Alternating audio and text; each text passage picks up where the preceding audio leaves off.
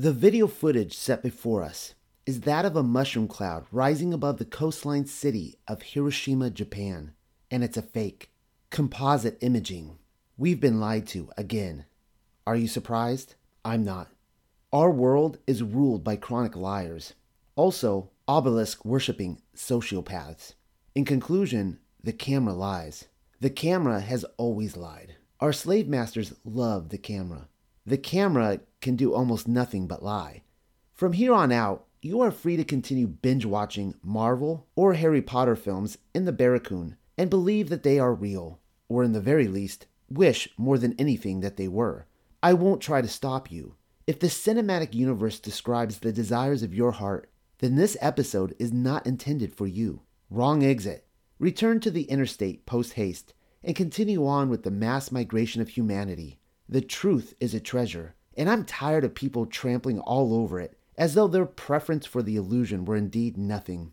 Should you happen to be seeking the truth, but already find yourself confused, then rest assured that the atomic bomb hoax comes to us by way of Disney and Hollywood. You shall see for yourself forthwith. This is the fourth part in a series unashamedly decrying the bomb narrative. We've covered much already. I learned something along the way, and I hope you have too. Now we are finally moving beyond the Nagasaki nonsense and turning our attention once again to Hollywood, because the atomic bomb had an agent. And as you've probably already guessed, it's the United States corporate government. Rest assured that composite imaging has always been the backbone of visual effects, going all the way back to the silent film era, but even before that. What? You don't believe me? The Oxford English Dictionary defines a composite as anything made up of different parts or elements.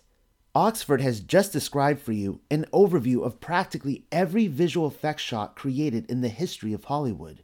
As the mushroom cloud rises over Japan, like the dawn of a supposed atomic era, it is so obviously clear that we're looking at composite imaging. That is, two or more frames laid over each other to create a certain effect. You can see a pair of plumes overlaid in the footage. It's fake. Special effects would look so much more real today. And besides, if it's a mushroom cloud that you're after, all you would need is enough boxes of T N T, stacked high, of course. But mushroom clouds can be made with conventional explosives. The question I hope you will be asking yourself by the time this is over is why footage of nuclear explosions are so slow. A stick of dynamite going off is violent as hell. Blink and you'll miss it. Kind of like the whiz of a rocket. Have you ever thought to compare real rockets with NASA rockets? Unlike real rockets, NASA rockets have the unusual habit of just lifting off. Kind of like a Garfield balloon from the Macy's parade on the loose. Because that's what they are. Balloons. Meanwhile, blast footage of nukes are so slow. It's almost like they took conventional explosives, rammed them at a high frame rate, and then slowed the footage down. I'm already jumping ahead of myself, but Lookout Mountain Film Studios has test footage of napalm bombs being launched on a simulated Cuban missile guidance control system. Why would they film an invasion of Cuba, you ask? It was filmed for a potential fake invasion, of course. According to the same studio, their attack upon Cuba was also recorded and played back in slow motion photography for the purposes of operational analysis. You have to wonder why Lookout Mountain was so obsessed with explosives at a funeral's pace. Something like two thousand nuclear bombs have reportedly been tested between the United States and the Soviet Union. I cannot possibly get to every one of them, and I needn't have to, because on Wonderland Avenue in Hollywood Hills, there is a one hundred thousand square foot spook hangout, once hidden from view, surrounded by an electrified fence, and which practically nobody has heard of, called Lookout Mountain. As early as nineteen forty-seven, the United States Air Force established Lookout Mountain as a full-service movie studio for the specified purpose of producing movies and photographs of nuclear tests. They tell us nineteen forty-seven, but that may only be because it's the year of Langley's birthday, and they're leaving their calling card. The workspace included sound stages, screening rooms, film processing labs, editing facilities, an animation department, and seventeen climate-controlled film vaults. Also, it had a bomb shelter. How adorable. Over its short two-decade career, ending its official run in nineteen sixty-nine, but that's a lie, The movie studio produced thousands of propaganda films. We're talking some nineteen thousand classified pictures for the Department of Defense and the Atomic Energy Commission. That's more movies than all the Hollywood studios combined. Speaking of which, some of Hollywood's most coveted talent arrived to have a hand in her nuclear detonations. This included scriptwriters, animators, producers, and directors. Notable spooks like John Ford, Walt Disney, Walter Cronkite, Bob Hope, Marilyn Monroe, and many others were given a clearance to work at the facility on undisclosed projects. What kind of animators, you ask? Disney animators. Remember Ronald Reagan's alien threat speech to the United Nations? He was a regular in Laurel Canyon. To this very day, we are never shown anywhere on record where they talked about their work there, but we know what they were up to. The official story is that military and civilian filmmakers would head to the test sites in the Pacific Islands or the Nevada desert, capture footage of exploding nukes, and then bring it back to Laurel Canyon for editing and post-production. But that's misdirection when, in fact, Lookout Mountain has been dubbed the world's only completely self-contained movie studio. And even the nukes were special effects. Did they blow crap up in the desert? They wouldn't be the United States military if they didn't. In Hollywood, they call that practical effects. Also, film clips first captured and produced at Lookout Mountain appeared in Stanley Kubrick's Doctor Strangelove. Oh gee, I wonder which clips. Further proof that Lookout Mountain was far more than an editing and processing laboratory for nuclear bomb tests is the fact that three D movie effects were first developed at Lookout Mountain, which is to say, Lookout Mountain was the Pixar of its day. In my last paper, I had mentioned J R Ironman, the photographer who photographed the iconic scene of movie audience members wearing three D glasses while watching the premiere of Bwana Devil in Hollywood in November nineteen fifty-two. Ironman was in Hiroshima. For years, we were told that nobody could go back to the Bikini Atoll in the Marshall Islands because, from nineteen forty-six to nineteen fifty-eight, mad scientists and brass had blasted the hell out of it with a combined fission of forty-two point two megatons of T N T and explosive power. We are furthermore told that the natives volunteered to be displaced from their longtime home and resettled on the Rongerik Atoll, where they began to starve within months. Sure, they were finally allowed to return in nineteen seventy, but then the government told them to leave again within ten years. I've known for quite some time now that our slave masters like to screw with us, but that's messed up. Scientists claimed the reason for their second voluntary exodus was a detectable level of strontium ninety in the well water. Sure, let's go with that. Did you know that conventional explosives create mushroom clouds, but also radiation? Meanwhile, how twenty-three nuclear detonations at seven test sites inside the atoll, but also in the air and underwater, didn't twist and wrangle the reef to unrecognizable scraps while simultaneously transforming her into bottles of glass is never explained. Nor is the fact that plant and animal life was never obliterated. If nuclear testing wreaked havoc on the local ecosystem, then we are not shown a shred of believable evidence. When you take time to look into the Bikini Atoll for yourself, they will repeatedly remind you of the twenty-three detonations as part of its nuclear mythos. That is because two divided by three makes zero point six six six. There is also a Hiroshima connection in that the bomb was dropped at precisely eight fifteen a.m. eight plus fifteen is twenty-three, so six six six again. twenty-three, of course, is just another play on nine eleven, because the digits in the date of the false flag attack, nine plus eleven plus two plus zero plus zero plus one, adds up to twenty-three. The seven in the number of test sites is for perfection.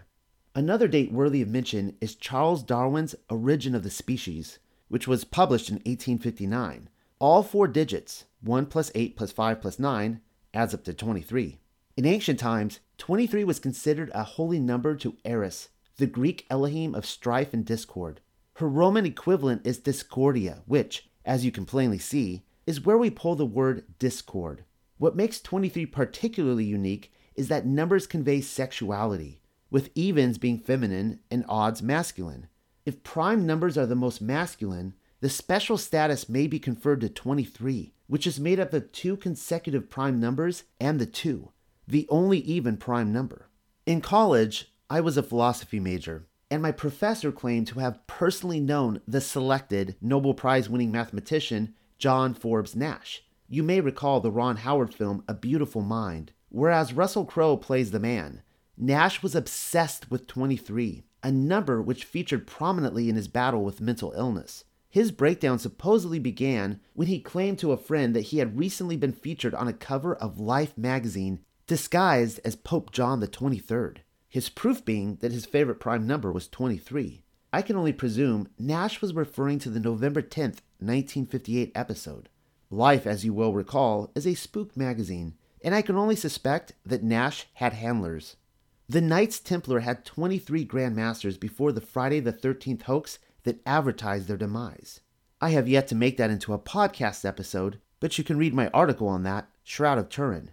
While Nicholas of Damascus has Julius Caesar being stabbed twenty-three times. The number can be traced throughout Hollywood, the most obvious being the number twenty-three, starring Jim Carrey. The numbering of nine twenty-three in the movies is another subject entirely worthy of our attention. September twenty-third specifically is regularly regurgitated as a signpost for the rebooting of society, but again, that deserves its own paper. In Star Wars, Princess Leia was being held in detention block A A twenty-three, and is not a coincidence when you consider that George Lucas had given the name twenty-three to a police robot in T H X eleven thirty-eight. twenty-three is an important component to the television series Lost, which must be input repeatedly into a computer to avoid an unknown fate. Other films include Die Hard with a Vengeance, whereas a train derails in Station twenty-three. In Airport, the terrorist bomber is assigned seat twenty-three. In the Coen brothers' The Big Lebowski, the dude always uses lane twenty-three at the bowling alley. And in Monty Python's Life of Brian, crucified criminals sing Always Look on the Bright Side of Life while hung on twenty-three crosses. The first instance of Morse code in a post-mud flood world was utilized on the Baltimore-Washington telegraph line. Its message derived from numbers twenty-three twenty-three and read, "What hath God wrought?" Another fun fact is the bikini, which made its debut in nineteen forty-six. Europe was experiencing its first war-free summer in nearly a decade. That is, if we discount the Cold War. And in the French Riviera, women were flocking to the beach. The bikini's father is attributed to a certain Louis Réard, and the story of its inspiration goes something as follows. The fashion designer couldn't help but notice one sunny afternoon how women would sit up and roll down their two-piece suits in order to improve upon their tan lines. What followed is a light bulb moment, in which Réard soon revealed to the world everything about a girl except for her mother's maiden name. The thing is, and this is where the story is indeed strange, Réard was not the first to design the bikini. Credit is also due to Jacques Heim, who was in a mutual race to create the world's tiniest swimsuit. Heim named his swimsuit the Atome, a title which paid homage to the newly discovered atom, and was certainly small as fabric goes, but did not reveal the navel. It is Réard's design, however, which won the day. Inspiration for his design derives from the Pacific Reef, where they split the atom. The bikini is named after the Bikini Atoll. There you have it. Feminine meets masculine. The Osiris phallus reinvented with a feminine body. A match made in heaven, or on earth. Do you smell a psyop? I do. Women. Celebrating seventy-five years of the bikini and international provocation. Operation Crossroads consisted of two nuclear weapons tests in nineteen forty-six, one entire year after the war came to an end. Why the pause? You will recall from a couple of episodes ago, the frantic rush which accompanied Oppenheimer and Washington Brass as they rushed to push the doomsday device into the forefront of everyone's thinking. Despite Germany's defeat, and Japan having already been bombed to hell and back, this was undoubtedly done in order to keep the frying pan piping hot for the scripted Cold War psyop. So, why did they take an entire year off? Vacation, I guess, and the invention of the bikini. The North Pole is simply too cold. What better place for a suntan than the South Pacific? Sibling nuke test Abel and Baker were the first bomb test since the Trinity hoax in July of nineteen forty-five, and the first detonation since the bombing of Hiroshima and Nagasaki in August, via Small Boy and the Fat Man. Actually, the twenty-three kiloton air-deployed nuclear weapon detonated on July first, nineteen forty-six, was named Gilda after the actress Rita Hayworth, who played the character in the movie of the same name. The bomb was based upon her bombshell body. Get it? I do. And that is because the Bikini Atoll narrative is one massive joke. A sad-looking atom splits up from itself and then walks into a bar, and the bartender says, "What country are we nuking today?" If the purpose of Hiroshima and Nagasaki was to test the result of a nuke on innocent civilians, then the purpose behind Crossroads was to investigate the effect of nuclear weapons on warships. Is that so? Let's take a look for ourselves, shall we? You will have to do an image search for yourself within the Matrix, because we have before us a picture of Baker. It was the second in line and an underwater detonation. We are told that only ten of the seventy-eight positioned ships became wreckage in Baker's aftermath, none of which were vaporized.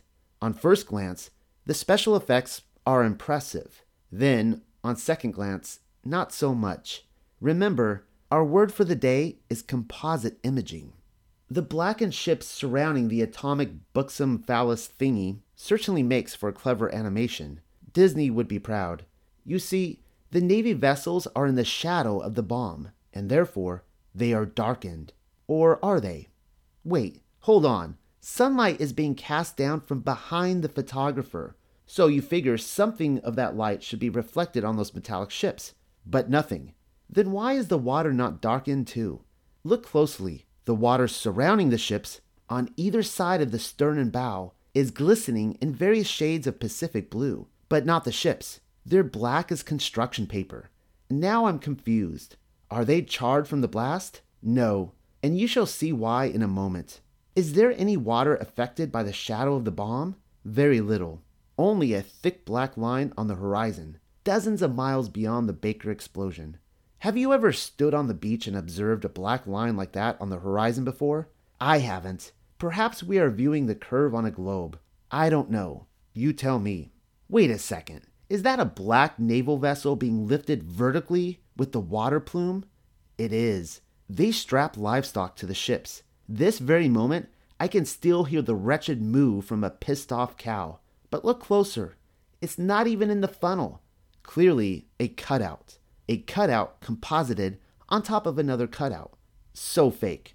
Baker follows in the heels of Abel, aka Gilda, an above-ground detonation some five hundred twenty feet above sea level.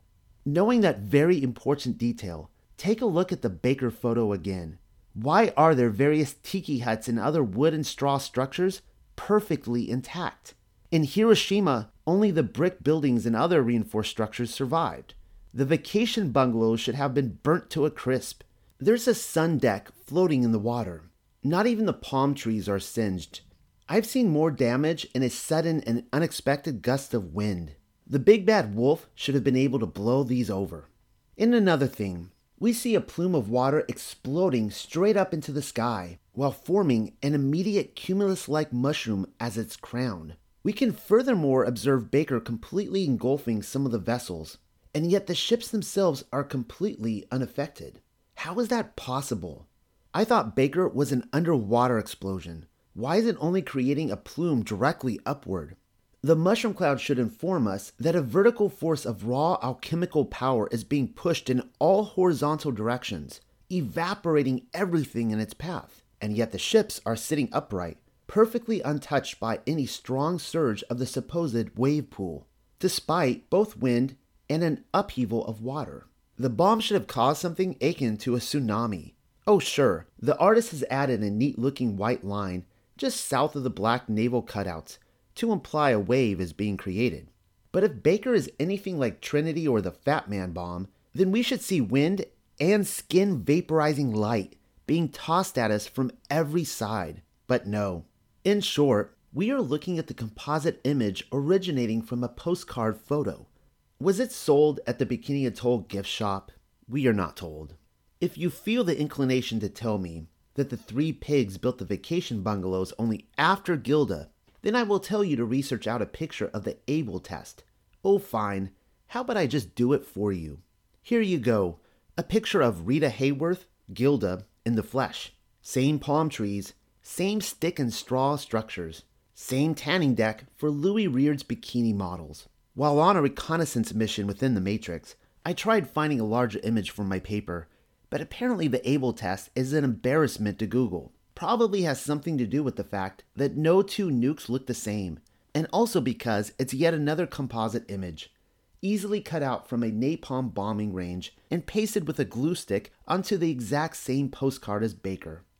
Ridiculous. Another ridiculously faked photo of Baker is that of sailors watching the nuclear warhead explode from a distant boat. How disappointed they must have been to learn that it was only a composite image and not a sunbathing Rita Hayworth.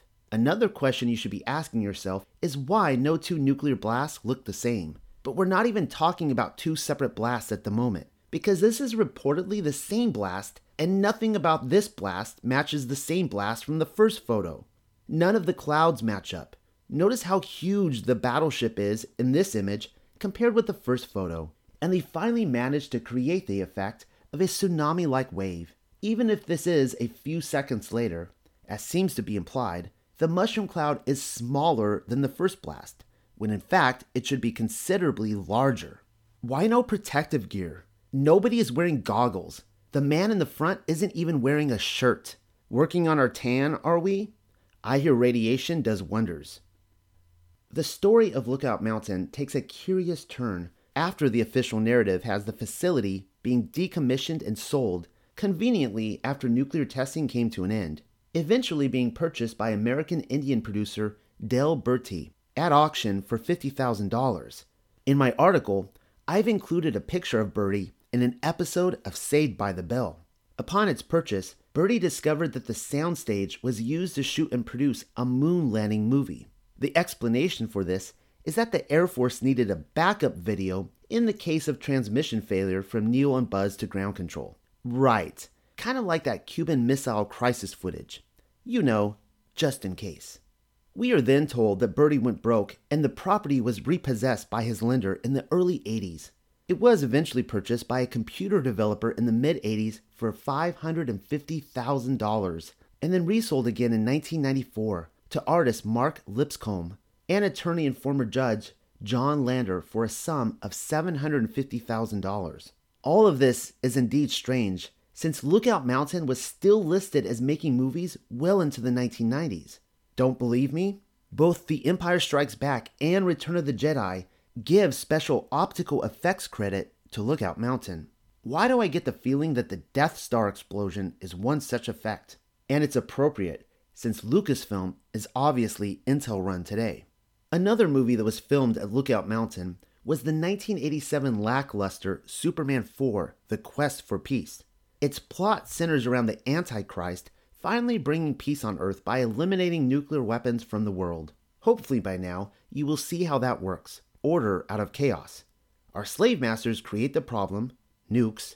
They then offer the solution, a one-world government, as in the United Nations. And then when that doesn't work, somebody worthy of disarmament. Bill and Ted's Bogus Journey is accredited to Lookout Mountain, but also the nineteen ninety-seven Michael Douglas thriller The Game. There's also The Jupiter Menace, a nineteen eighty-two documentary that examines the theory that the world is doomed and nothing can be done about it.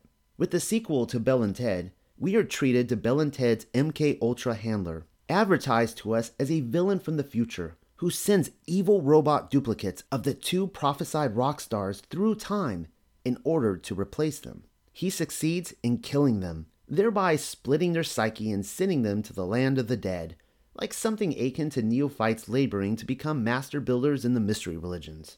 The story of The Game centers upon an elite banker living in San Francisco, who's given an opportunity to participate in a mysterious psychodramatic exercise. His life is turned upside down when he becomes unable to distinguish between the performance witchcraft and reality. It's yet another documentary detailing the day-to-day in our construct, a plot which the spooks at Lookout Mountain would be intimately familiar with.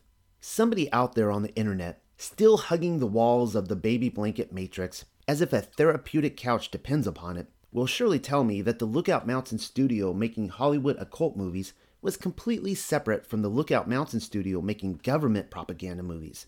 Sure, in the sixties, the production company was officially referred to as the one thousand three hundred fifty-second Photographic Group of the United States Air Force.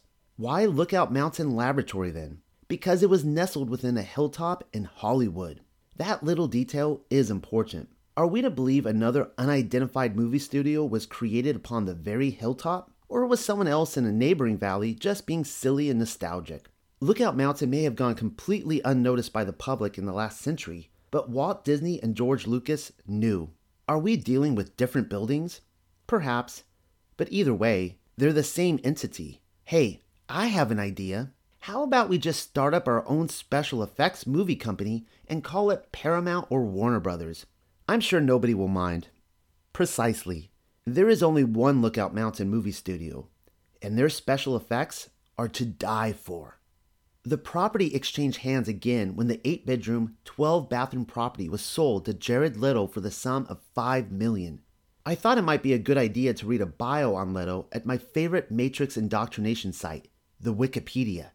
And this is what I found.